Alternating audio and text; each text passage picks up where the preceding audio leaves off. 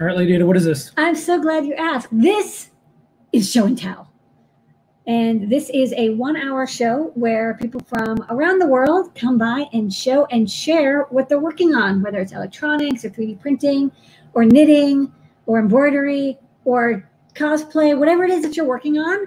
Uh, come on by. We're here for an hour and we love to see it. And you can show and share with the rest of the community. We're going to start off with some folks from Adafruit as well as a special transmission from DigiKey thanks to Kevin, who's been coming by and giving us the update of what DigiKey is up to. DigiKey is our partner that's helping us out uh, during these challenging times. All right. So let's first go to Kevin. Hey, Kevin. How's it going? What's hey up this guys, week? it's going good. Yes, I'm from DigiKey, but I'm working out of my home office. DigiKey is about one song on the radio away from my house, so I'm I'm here in my office, just like most of the office workers. But again, our warehouse is still shipping products. We're staying on top of things, and we're all healthy right now. So thanks to that, and thanks to our team. Uh, this week, just a couple quick updates. I was talking with some of the Adafruit team earlier today, and I'm going to start a project. I started uh, doing a 3D mo- rendering of it. I'm going to make a very large clue board. I know for a lot of people that have seen uh, us at Maker Faire, we've had a four foot Circuit Playground Express. John Park has made an amazing Metro board. And I know there's other people that have created um, Arduino boards and different things that are big check size. So I'm going to make one about two feet by three feet. And Ooh, I'll show you guys updates every week. I'm, I'm really excited to work on it. It's a All right. project that sounds like a lot of fun. it's a big clue about your big clue. That's right, a big clue. Speaking of big clue, I did want to let everybody know that coming up in the August edition of Make Magazine, there will be DigiKey's 2020 boards guide that we worked on with Make Magazine. We've had it for the past few years. It's really good on what are the new and upcoming boards, the new technology coming up. So that's going to come out in the August edition of Make Magazine. And Limor, you have a special cameo in that magazine. Amazing.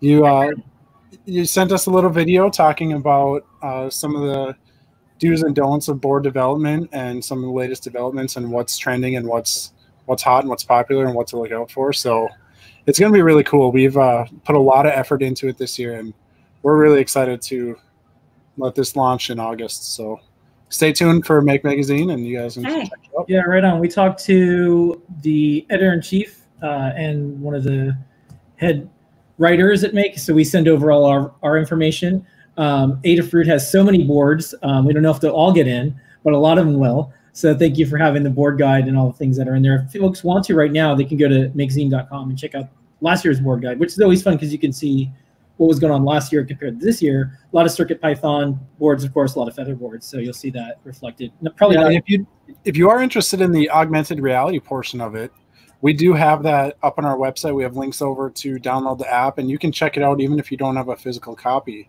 So if you go digikey.com slash boards guide, it'll get you right through that process, and you can check it out in AR. Like I said, even without the guide, it's pretty cool. Nice. Right on. Okay. right, thank you, Kevin, for that update. Thank you so All right, thank you, and we'll see you guys next week with hopefully part of a big clue. Okay. All right, take care, guys. Okay, next up, I was gonna. Uh, so we have a possible guest uh, from the Adafruit team that might uh, come in, Trevor, but it might be next week because we're doing a bunch of new iOS development and we're using some advanced stuff, and so that means we had to move to Big Sur. So that means nothing really works. That's right. Um, the internet's like broken right now. Yeah. By the way, uh, we can't tweet right now because all verified accounts, which we have, um, can't tweet. So you'll see a lot of our team members at Adafruit that don't have verified accounts yet. They're able to tweet for us. Uh, 2020 continues to give and give and give and take. All right. So we're going to go to Melissa next, Melissa. and then we're going to go to uh, folks that are lined up here. So probably Scott after that. How's it going, Melissa? hey, Melissa. Good. Uh, just a second here. Ah, there we go. So I have this um, Raspberry Pi with an e-ink display on it, and I have a little desk calendar application running Hey, on it here. Boy. It's tax day, but it also can show other items by holding this down. So right now, Adafruit Show and Tell is going, and then it, I- Ask an Engineer is next, according to Oh, this. cool. This is so handy. What? How did you build this? Uh, I built this. Uh, I just put this bonnet together using uh, the display and uh, put in a couple buttons and resistors just based on uh, Adafruit having open source hardware, which has made it really nice. Uh, so this, I just took the breakout and one of these little proto Raspberry Pi hats and just put it all together. All right. Okay. Well, now you know to come here. You did a good job. Thanks. Success. All right. Guide coming soon. And thanks for the preview, Melissa. hmm All right. Next up, we're going to go to Scott, and then we're going to go to Noam Pedro. Scott, what are you doing this week? Let, let me put my uh, ice water down before I before I am on show and tell. Mid- I think Mid- Limor was mid-step. watching me like, oh, get him while his mouth is full. Um, yeah. so I've been working on optimizing the ESP32 SPI library. And my goal has been to uh, optimize it so that we never allocate or we, we reduce the size of the allocations we do. Because what happens over time, the memory in CircuitPython becomes more and more like Swiss cheese like, where it gets harder and harder to allocate large things. Mhm. And uh, our current library does that. So, like, if it's getting a JSON file, it creates one big long string for that JSON and then parses it. So, I've been working on optimizing it so we don't do that. And uh, I just uh, hacked together this thing called Memory Monitor today that I've been talking about doing. But it basically keeps track of every allocation that happens. And the way that I uh, implemented it is you just use this with clause. So you can say with the memory monitor, it's actually called allocation size monitor. Memory monitor is the module. But you can just say with MM, do something. And it turns on this thing that tracks all of the sizes of the allocations based on like power of two sizes. And then I have this print statement right after that goes through the 32 buckets uh, within there. If it's empty, if count is zero, then I skip it. Otherwise, we print it out. And here's an example of the output you get. So this is with the, the ESP32 SPI's simple test. And here you can see that to fetch the Wi-Fi test, it was 5,500 uh, one one byte or one block allocations. And that that's 16 bytes usually. Yeah. And then you can see like we had four large blocks to do Yeah. that. And then on the JSON side, we had 14 that were um, less than 32 blocks. And I, I should multiply it by 16 to make more sense. But um, I then ran it on my optimized code. and I was a little nervous. I'm Oh my still a little nervous. Um, it did get rid of the top one. So like you can see that we're only doing allocations less than eight blocks in this case. Um, but we're doing a ton more single block allocations, which yeah, that's like an order of magnitude higher. That's impressive. yes, Two orders. I so just cool. Yeah, but I was thinking about this, and I think one thing I changed is that um, when talking to the ESP, there's a like frequently waiting to like polling it and see if it, seeing if it's ready, and I think that action takes uh, that takes memory to do, like that Uh-huh. allocates memory, and so depending on how long the the ESP takes, you can change the number of allocations that happen during that period. Interesting. Yeah. So I'm going to take a look at that. Ideally, we wouldn't do any allocations when something like that is like very frequently called is done. So that's one way to fix it. Um, but yeah, it's uh, hopefully going to be a helpful tool for people to turn on and be able to understand like the impact, the memory impacts of the a chunk of code in their in their code. All right. Thanks for the the deep dive, the quick deep dive. Don't forget to watch Scott's deep dive on Fridays. We're gonna be doing one this week. Yeah, doing it this week, and it will probably be related to this. Mhm. um, almost Yeah. guaranteed. Tune in. Yeah, check it out. All right. All Thanks so right. much, Thanks, Scott. Scott. Okay, next up, we're going to go to Noam Pedro. Noam Pedro, how are you? Hey, what's up, folks? Hey, hey. Uh, can you hear us okay? Let me Yeah. turn that up. All right, cool. I tried to turn myself up. Hey, so this is this week's project. It's a, a project based uh, off the RGB uh, matrix display, and we have the feather with the RGB matrix feather in the back there. Um, basically, it's a uh, an interactive kind of game that you can play indoors. We got our little 3D printed hoop here with uh, the IR break beam sensors mounted on either end of it. Um, so we have an arcade button, and we can use that to start the game and reset the points. So I'm going to demo it, and you guys can chat with Pedro. 'cause It's going to be a little bit hard for me to demo it. Okay, you right. you do the demoing part. All right, so hopefully this doesn't break. I think it's yeah, so we're using the EIR beam, and uh, this is another collab project with uh, awesome Liz Clark. She did all the code in Python. good. There you go. There you All go. right, you're doing great. Okay, and then we can of course reset it. This is all using uh, Display I/O, so you can pretty easily display bitmaps and custom fonts on the on the display, which is really nice. It's Well, I like the I like the graphics. yeah, she, uh, Liz did all the graphics. She does great color schemes as well. Um, it's using the new MP3 library as well from Jeff Epler. Um, so we can customize all the different sound effects and play different ones and iterate through different ones as we're kind of. Uh, I'm just cheating. at this point. Yeah, and there's a Sema speaker on the back as well, so we can um, get some sound out of it. So we got okay, the, coming soon. And while you were showing this, um, the news, the breaking news, um, ESPN announced that both Liz and Noe got signed for a new league. Um, Yeah.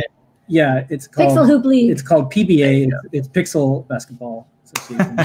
so, Yeah, so we got, uh, um, guide and video uh, you'll, you'll be previewing on Ask an Engineer, and it'll be launched later tonight. I'll be showing that tonight. Yes. All right, thanks. All All right, thank you. All right, folks. Thank you. Right, next up, we're going to go to Jeff, and then after that, JP. Jeff, how's it going this week? Hey Jeff. Hello, I'm just Okay. sipping on some Okay. water here. But mine is carbonated. Tonight, every, you know what? We're hydrated. again. Everyone's very hydrated. It's good. Yeah. the Um, only thing we so- don't have to worry about tonight. Yeah, um, what I want to show today is uh, this little uh, piece of test equipment that I got uh, this past week. It is called a universal counter, but mostly what I plan to use it for is uh, testing the frequency of oscillators. Uh, back here, I have a uh, feather board and a real-time clock uh, feather wing. And so one question you might ask is, well, how accurate is this going to be? And so nominally, if uh, the clock on it, the crystal, is at 32,768 hertz exactly, then it will count accurately. Otherwise, it'll gain or lose time. So I've calibrated this device and then measured the output of the real-time clock. Hmm. And I'm getting 32,770 and then some digits that are changing. So that means it's fast Yeah. uh, by two hertz, which means the error is five seconds per day or 160 seconds a month, which is not great if you'd like your clock to be accurate. yeah. But with this particular real time clock, it turns out you can internally adjust the capacitance. Um, and when you do that, you can get it much, much closer. So um, you know, when you have the ability to measure and you have the ability to correct, then you can create a pretty accurate clock. So this one should lose uh, less, well, around a tenth of a second a day or four seconds a month once it's been calibrated. So that is a lot better.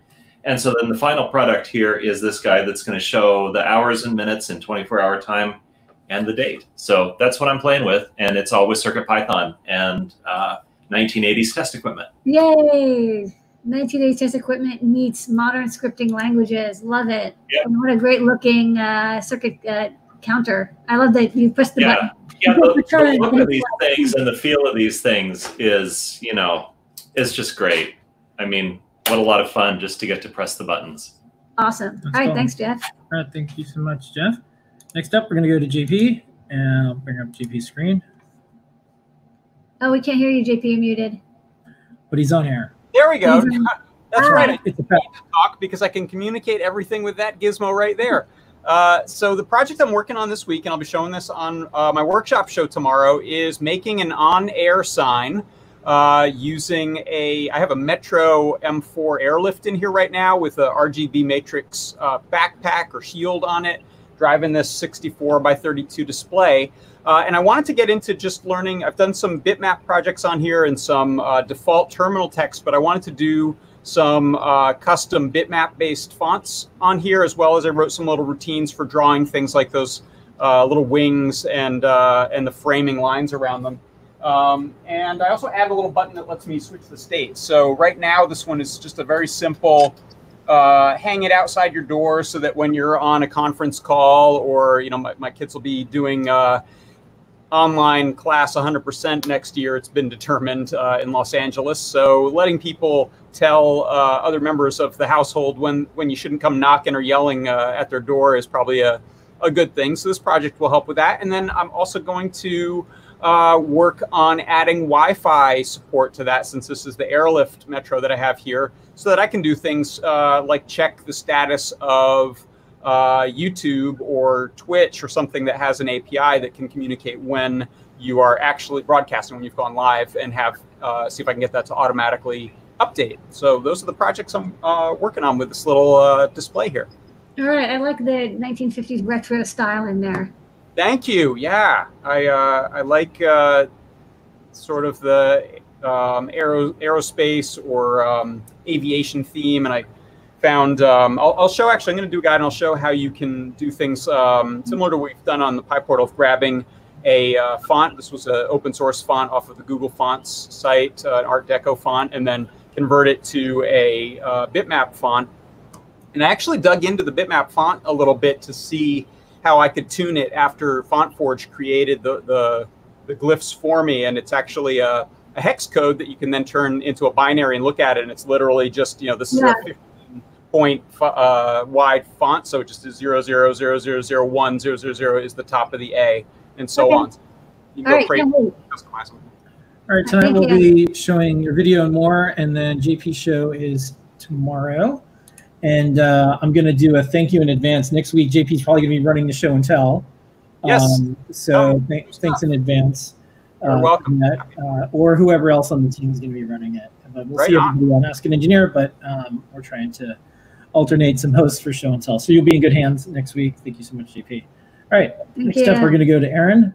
And then after that, Dan. Aaron. Hello. Hey, uh, so I have a couple things to talk about. I guess um, my first one is I launched a new tutorial today, which is a little sandcastle made out of bottles. Um, I don't have that one with me though, so instead of talking too much about that, um, I'll probably show that one next week. I wanted to show off the project that I am working on um, at the moment, which is this little ukulele. Um, I, of course, whoops, dropped it. Um, put a bunch of electronics inside. It's using a feather sense board and a prop maker wing and a couple of NeoPixel strips. And um, I'm having all kinds of fun writing way too many silly LED animations for it. Um, the cool thing it does right now is that it is actually sensing uh, the different pitches, and I have it set up so that when I play particular notes, then it'll switch modes. Neat. So it's been pretty fun. I'm doing a lot of stuff with pixel mapping and um, and the LED animations library written for CircuitPython um, and making it map different ways. It's been a lot of fun playing with this. And of course, I'm going to add a strum reactive mode and everything too. So this is in the works. I'm having far too much fun with it. And it also has a cheesy rock band uh, shake mode, I think, if I can get that to work. Um, anyway. Oh, let's, let's on ukulele. Nice work, Aaron. That's Super fun. fun guy. okay.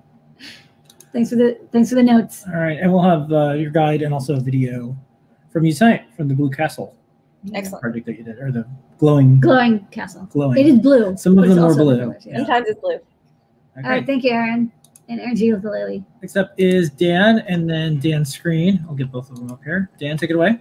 Okay, so I'd like to talk to you about um, Bluetooth, like I always talk to you about. So we've I'm working on the third implementation of Bluetooth Low Energy. So the first one we did was for the NRF52840, which is in this little can right here, and we have a bunch of boards that talk Bluetooth Low Energy using that. This is a Clue board, which you should be familiar with.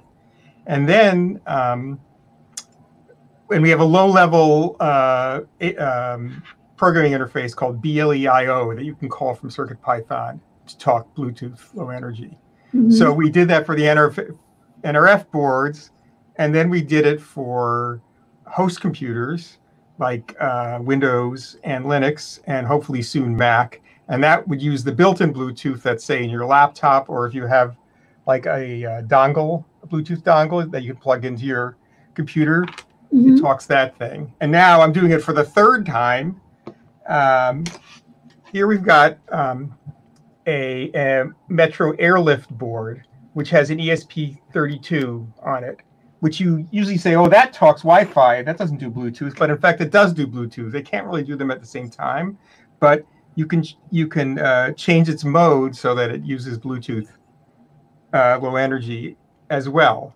So I'm, I'm implementing BLE IOGO again, and you could be able to talk to this Airlift um, ESP30 ESP32 or any ESP32 uh, and have it do uh, BLE IO. And I'm just beginning to get it running. I have it doing advertising, but not connecting right now.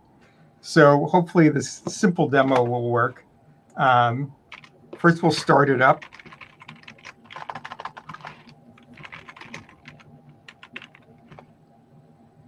There we go. And it's talking to um, the ESP32, and you can see it's going back and forth. Um, it's sending commands back and forth to the ESP32. That's what all this stuff is. And it, it asked it what its address was. And now we'll try to run the advertising demo.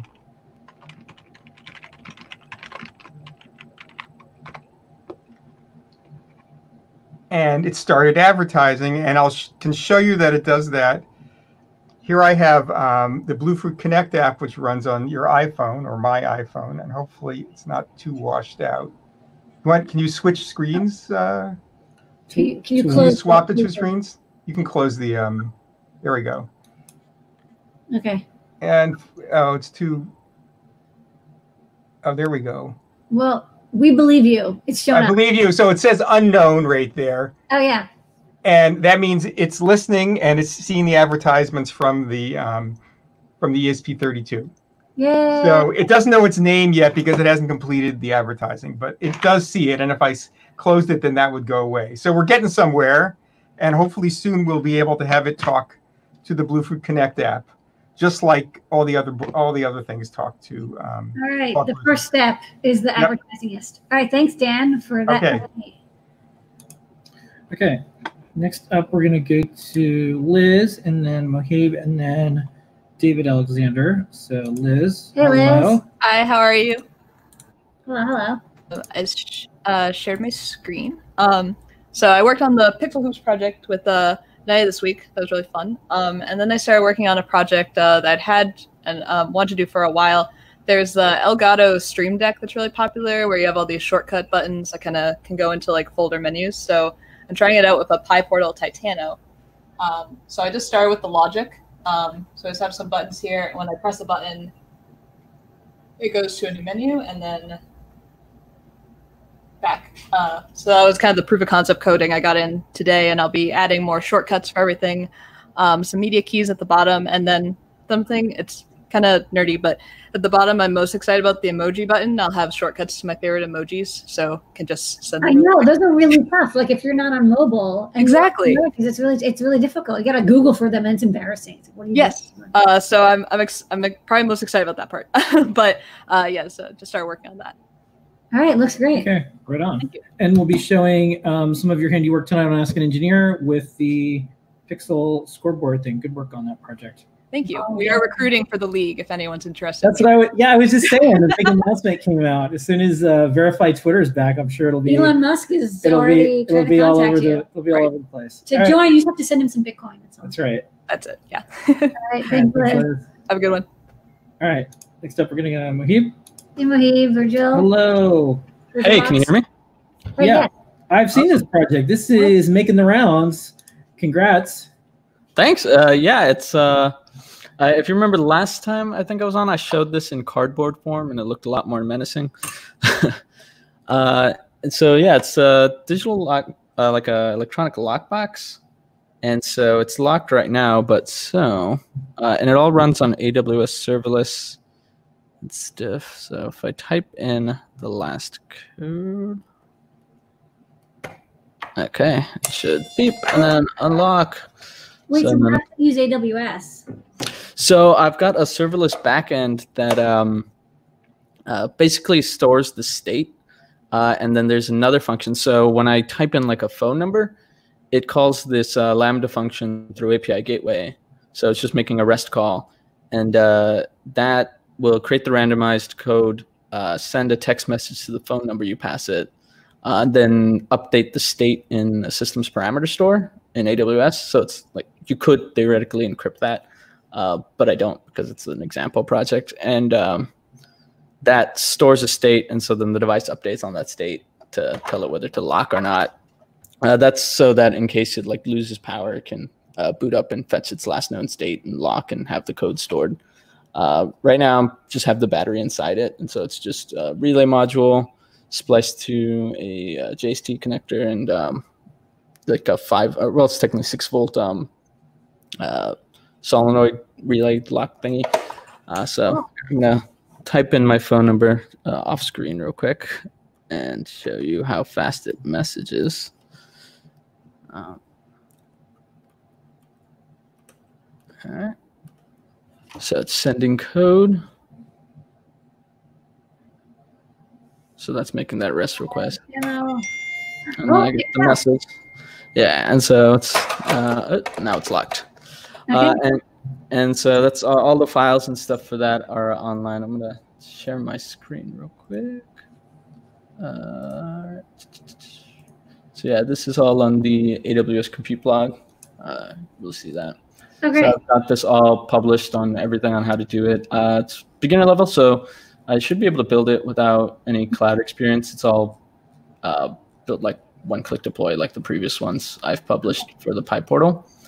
Uh, and then the other thing I wanted to show is uh, so I've got this LCD working with the um, uh, so that's the I've got the Pi high quality camera Uh-huh. with the um, varifocal 2.8 to 12 millimeter lens. And uh, so this is part, this is sort of Frankenstein case. so it's part um, Ruiz Brothers uh, Pi HQ 3D printed case um, in carbon fiber filament. And then just, I wanted a good way to get to this screen I found. Uh, so it's a TFT screen. Um, so I just like taped on. so Nice. put the back on. Looks Uh, I had. Can't tell. I had to do some weird stuff to get the um, camera preview from the Python module for uh, picamera to work. So on this GPIO TFT, it doesn't. Um, I I guess the picamera Python module doesn't output to anything that's not like an HDMI source. So I had to use this uh, tool I found called Rasp2FB, which copies uh, things like that to the frame buffer uh, for GPIO LCD. So that's why it's like kind of spotty and stuff bleeds through. Uh, Well, it works. All right. Well, great work with you. Thank you for coming by and showing your two projects. thanks. Projects. Keep coming by. See what you're, what you're up to. Right on. Cheers. Thanks for having me. All right. Thank you. Okay, next up is David Alexander. David Alexander. Hello, David and Alexander. All right, we can't hear you, but we can see what's on your screen. There's like some robots. So let's see if they can unmute and show us what they're up to. Do, do, do, do, do. Let's see. Yeah. I added your other Yeah, can you display, so uh, how or or your other thing, whatever that is doing, is working. So go That's for it. Okay, great. Go for it. Right. Okay, great. So let me uh, begin. So David already showed our project here last week, but at that time we didn't actually have a working uh, model to show because we burned our feathers. So let me uh, rectify it now. So the project is, uh, so can you? Sorry. So the project is a robotic controller board. It's similar to Crickit for those who know what it is, but it has some significant differences. For starters, it's intended for use with motors which are 12 volts and well, 6 to 12 volts and much more powerful. It has connectors for the encoders. It has the IMU which you can use for robotic orientation, uh, so to find the orientation of your robot. And it has a bunch of other uh, features. So what I wanted to do actually today is show it in action. So David, if you can, yeah, so if you can uh, switch to that. Yes, so we have a robot actually set up right here on the floor. And I just wanted to show how you can, how well you can, how well this IMU works. So David, can you press the button? So, All right. So of course, driving straight seems to be like a simple thing, but you have done if you have done any robotics project, you know that doing it with any precision and coming back to the same place you started with is actually not as simple as it sounds, especially if you are not really using any sensors other than the built-in ones. And this robot at the moment has no sensors. So you can see where it ended up exactly, almost exactly. Yeah, can you? Yes, and you can see that it self-corrects. So if you try to push it off track, yes, it self-corrects. And we spent quite a bit of time actually not only doing the hardware, but also writing the software. So we have a user level library, we have firmware which does all of that. So the whole code which runs this robot right now is about five lines. Go forward, turn 90 degrees, uh, well, not counting the code which turns on and off the LEDs. So that's it. So we wanted to make it easy for users. In this case, I was thinking of using it for robotics classes, uh, robotic camp, so that the kids could actually write the code very easily and not be distracted by the robot. Instead of when you tell it to go straight, it will turn at go at an arc and end up, you know, at a corner where you did not want. So this seems to avoid it. And as I said, the whole code right now can be written by any, I don't know, five grader. All right, well, looks great. Nice work with your robot and your software. David also wanted to show some. Yeah. So uh, last week I we, I showed off this chassis um, with a rover wing on it, but I didn't actually let it run, which I'm still not going to do this time. Uh, but we have a little bit of an announcement. So we recently added uh, kits to our Kickstarter, so people can actually buy a full robot kit. So we're not only just selling the PCB now, you can actually buy a full robot that you can get ready to go in like an hour or two, um, even with no experience, as long as you have a soldering iron. And then another project I've been working on, it's not quite done, I'm still working on tuning the PID, um, is a self-balancing robot using just the rover wing and two motors. And it works okay. I mean, I can turn it on right now. Um, I'm still working on tuning it, so it'll probably fine tuning the PID coefficients for self-balancing is hard. Yeah, as we know. So, so, basically, it's probably just gonna have a spasm and fall over. Uh, I would. So. Yep. Yeah. All right. Well, I tried. So I'm working on it. Hopefully, I'll have it done next week. All right. Well, come by when you have it balancing. That's a good goal. It's a good. It's a good. Time, it stopped working this morning. okay but the driving works perfectly right now with very little code. As I said, one line of code is all it takes of all the course correction, precise turns, and more without any additional sensors.